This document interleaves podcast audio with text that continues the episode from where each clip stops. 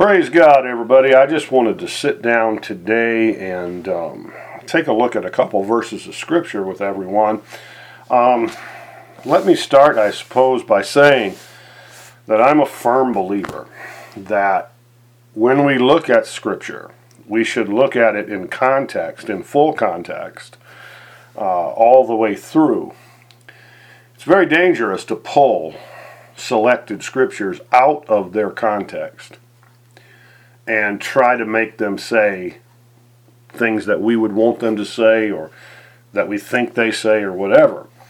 And so, that having been said, when you get into the Gospel of Matthew, uh, chapters 5, 6, 7, even on over into chapter 8, where the narrative changes, and we see just the total healing ministry of Jesus in Matthew 8. But uh, Matthew 5, 6, and 7 deals pretty much with the Sermon on the Mount, which is one of the most famous sermons ever preached, I believe, in the whole world. It was preached by Jesus Christ Himself, the Son of God.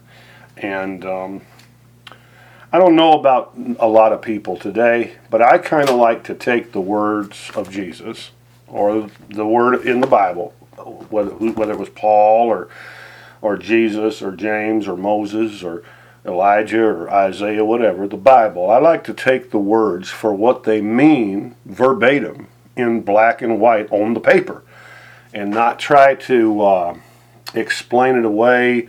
Or uh, now, here's an exception to that. You do add scripture upon scripture. So we might have a verse, let's just say in Matthew chapter 7, and then there might be a teaching over in 1 Peter, uh, you know, chapter 1 that further adds to that verse. We need to do that. It's called rightly dividing the Word of God. Uh, but as far as, um, you know, you take a verse out of, uh, you know, out of its context and just say, here's what I think it means. I try to stay away from that because I like to let Scripture interpret Scripture, and I like to take Jesus for what he said. I mean, he, he, said it, so he meant it, right? And I don't have to really have, uh, I don't have to add qualifiers to it. I don't have to uh, run it through the experiences of my life. I just take it as Jesus said this, so now my life needs to conform to what the Word of God has said. All right, so let's read a couple verses here in Matthew. Uh, we'll start in chapter 7. Let's start in verse 7, Matthew 7 7. Ask and it shall be given you, seek and ye shall find, knock and it shall be opened unto you. For every one that asketh receiveth, and he that seeketh findeth, and to him that knocketh it shall be opened. Or what man is there of you, whom if his son ask bread, will he give him a stone?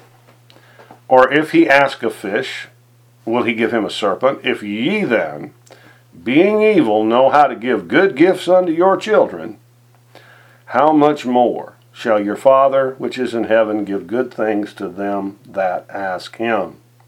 And here's verse 12. Therefore, all things, whatsoever ye would that men should do to you, do ye even so to them, for this is the law and the prophets. Now here's here's something about that verse of scripture. We we have always, you know, understood that. We need to do to others what we would like them to do to us. But it's much deeper than that. In reality, it's so much beyond that. It goes to a whole new level when Jesus is teaching this.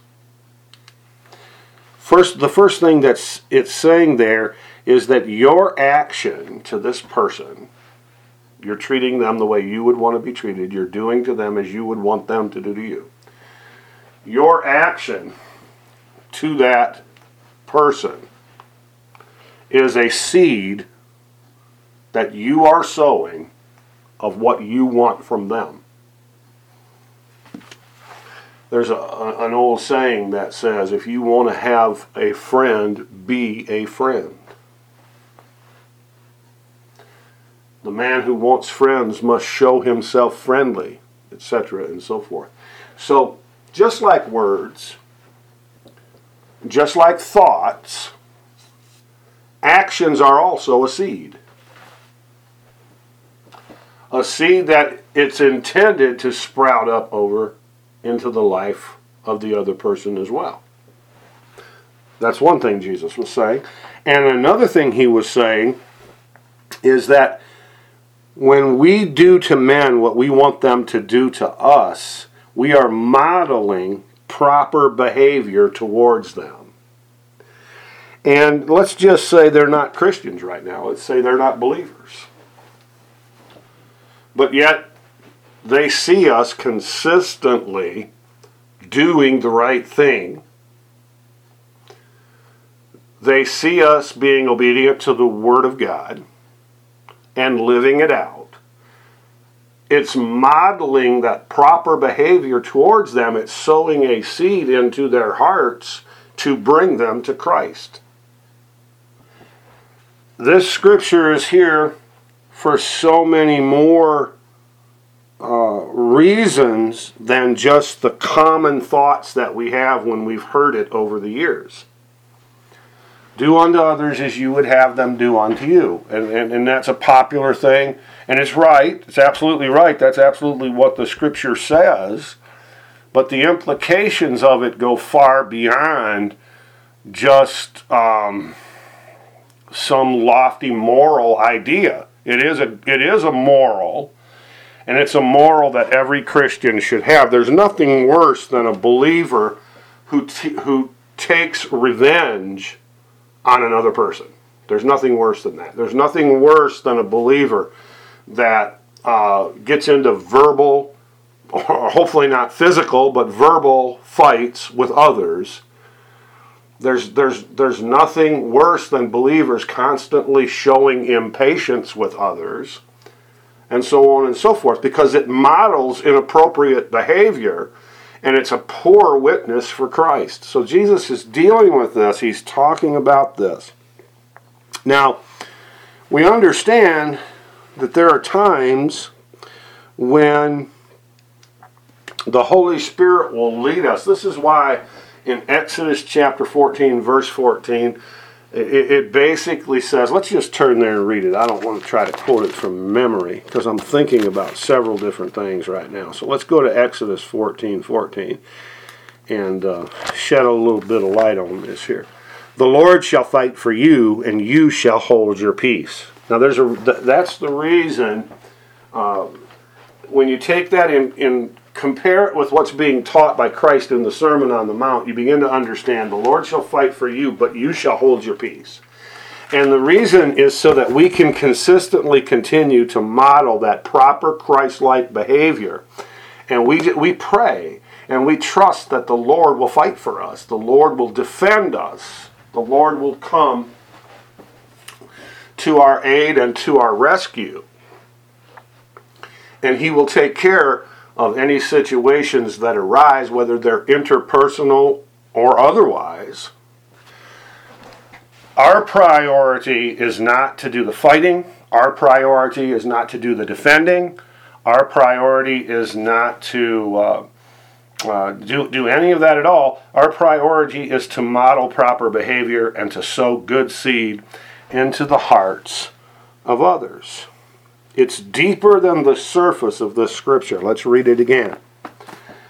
Therefore, all things whatsoever you would that men should do to you, do you even so to them, for this is the law and the prophets. You remember how in the law it says, you know, thou shalt not steal, thou shalt not kill, thou shalt not covet, all these different types of things. And so, in other words, basically, it's saying here if we would just treat people right, that's the law, and that's the prophets. The prophets preached personal holiness. The prophets preached um, right, righteousness before God and living right and separating from sin. And all of this is contained in one key ingredient that every believer has to have, and that is the baptism in the Holy Spirit. Because when we're baptized in the Holy Spirit, and when we're full of the Holy Spirit, and when our faith is in the cross and what Jesus did for us, then the Holy Spirit comes and He begins to help us. He begins to help us hold our tongue. He begins to help us not be impatient, not be prideful and arrogant. He begins to help us to conform us into the very image of Jesus Christ. And when that happens, and, and it's a lifelong process, friend, you're not going to get this all at one time. You don't, uh, you know, you don't go into the prayer closet and boom, you come out and you're just like Jesus. This is a process all of our lives. We learn to be like Jesus. We learn to be like Christ. And so the, the, the scripture, you look at the words in black and white, you take them for what they mean. A, a, good example, look in chapter 7, verse 1 of Matthew. Judge not that you be not judged. Now, we don't have to qualify that. We have to understand what the words mean. So, what, what does the, the word used in the Greek for judge there mean? Okay, and we're not going to explain all that today, but it's pretty plain and it's pretty simple. Um, so much in this. Go, go up to chapter 5, verse 44. But I say unto you, this is Jesus Christ talking. This is the Master. This is the Savior talking to us here. I say unto you, love your enemies. Bless them that curse you. Do good to them that hate you and pray for them which despitefully use you and persecute you. So you notice that Jesus said, Love, bless, do good, and pray. He didn't say anything in there about and I'm gonna I'm just gonna be blunt with it. He didn't say anything in there about stay away from them, but pray for them. And there's a reason why he didn't, and it goes back to Exodus 14 14, where he said, The Lord will fight for you, you shall hold your peace. The Lord will. So, in other words, there comes times in our lives, and there comes people in our lives that would just take advantage of us on every turn if we allowed it to happen. But we are not to fight them. And we're not even necessarily to stay away from them.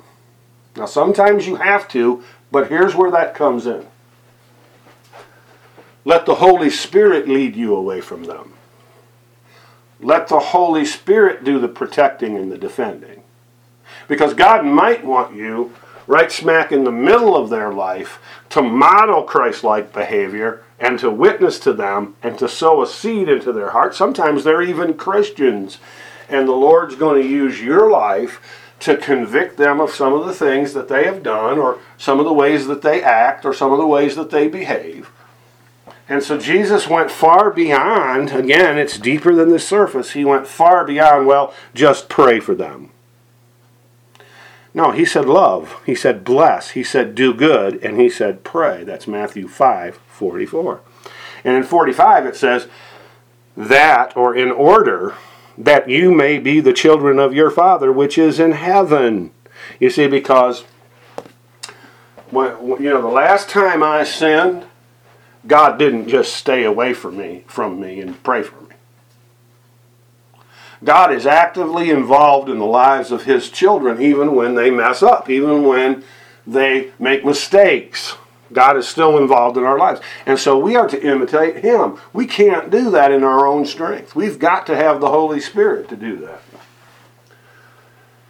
It is impossible for any of us to live up to this 100% of the time in our lives. It's impossible. You can try, and you should try. Let me be honest. Let me just lay it out there honestly for you. You should try to live up to it 100% of the time. The scripture tells us to strive to enter in. But it's almost impossible. It's, it's, it's absolutely impossible without the help of the Holy Spirit. Without the help of the Holy Spirit, we're going to mess up a lot more than we're going to mess up with His help. He's going to help us, and we're going to progressively grow in these type of things. And so, what we see here in this very short message today, I want to I want to read that uh, both sets of verses again. Let's read Matthew 5, 44, 45, and 46. But I say unto you, love your enemies, bless them that curse you, and do good to them that hate you, and pray for them which despitefully use you and persecute you. Now, the, last time I, you know, that's still in force for you and I as Christians in 2018 and beyond. That is still in force right there. Jesus said it, and it does not change. God does not change. His word does not change. And I don't care what translation you read it out of, it still says the same thing. That you may be the children of your Father which is in heaven, for he maketh his sun to rise on the evil and on the good. And he sendeth rain on the just and on the unjust. That's why we can't say, you know, uh, I got a guy in my life that did something against me, and I just, you know, God can't possibly be blessing him. No, that's not what the Bible says.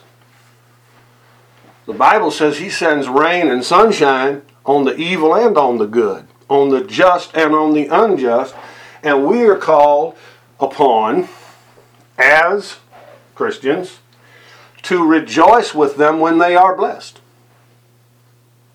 and to be sorrowful when we see the judgment of God on them. See, because God, God is a judge. And sometimes the way people behave can bring the judgment of God to bear in their lives. We are living in the dispensation of grace. So it's not nearly as pronounced as it was in the Old Testament, and it's not as pronounced as it will yet one day be in the future.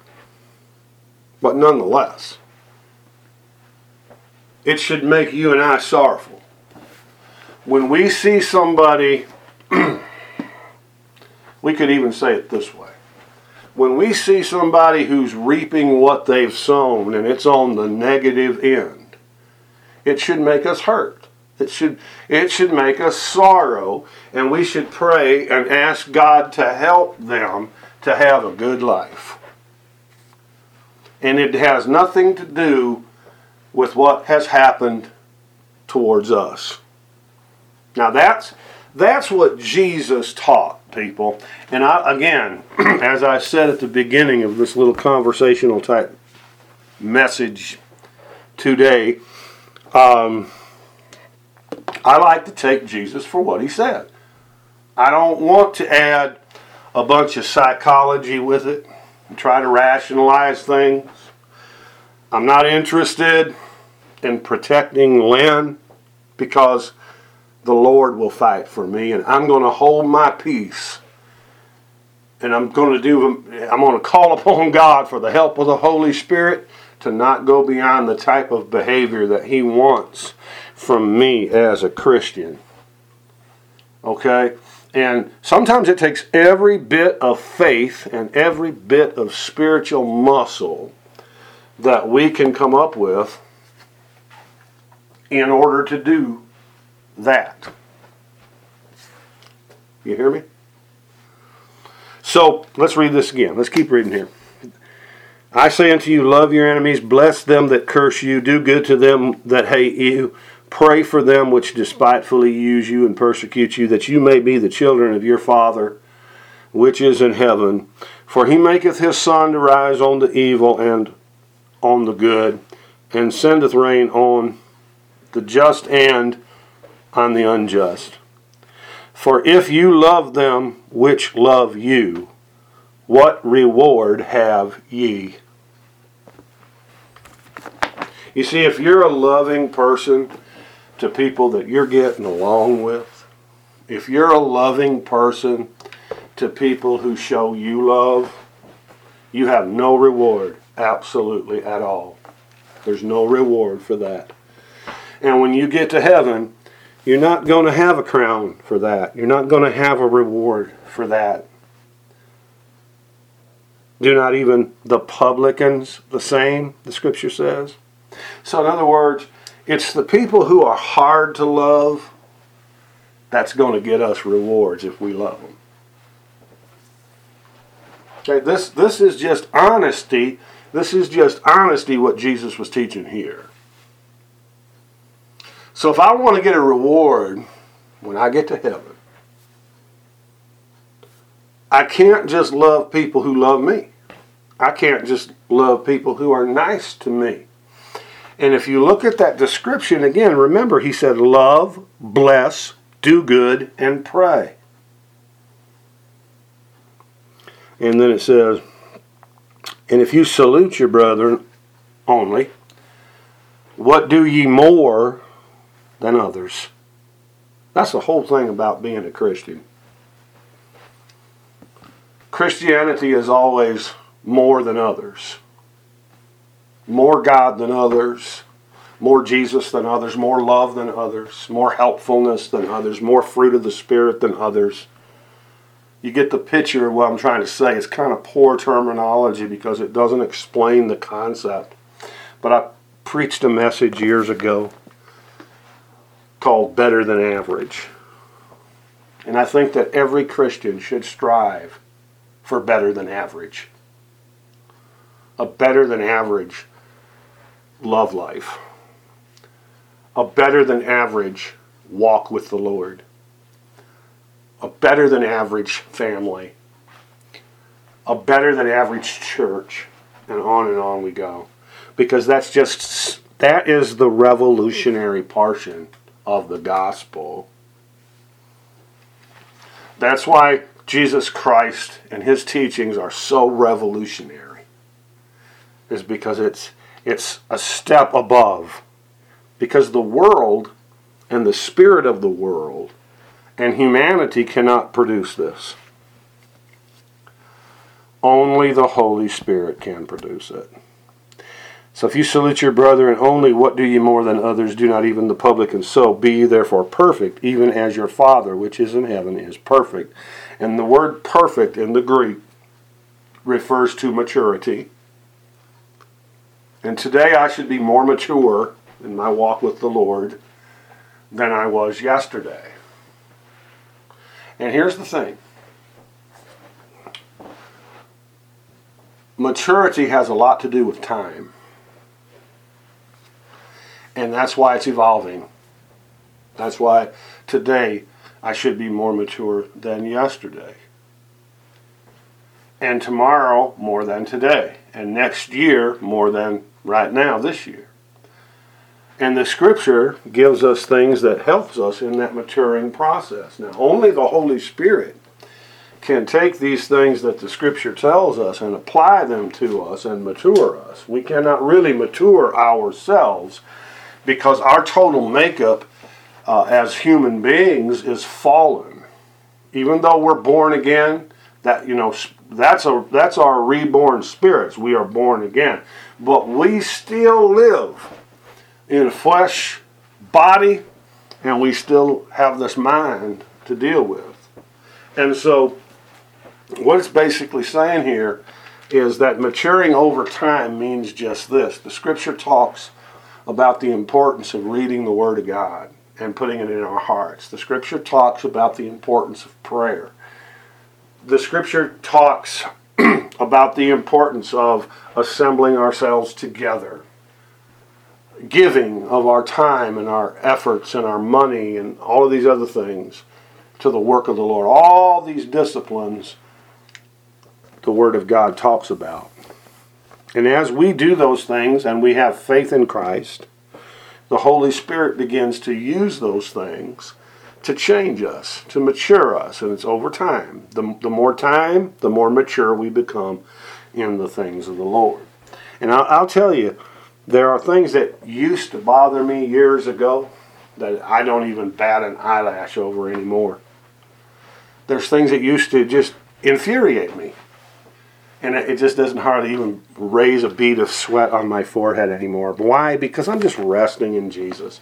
The older I get, and the further I go, the more I just know that we have to enter into His rest, and the work is already done, and we just tap in by faith, praise God, and the Holy Spirit begins to do these works in our lives.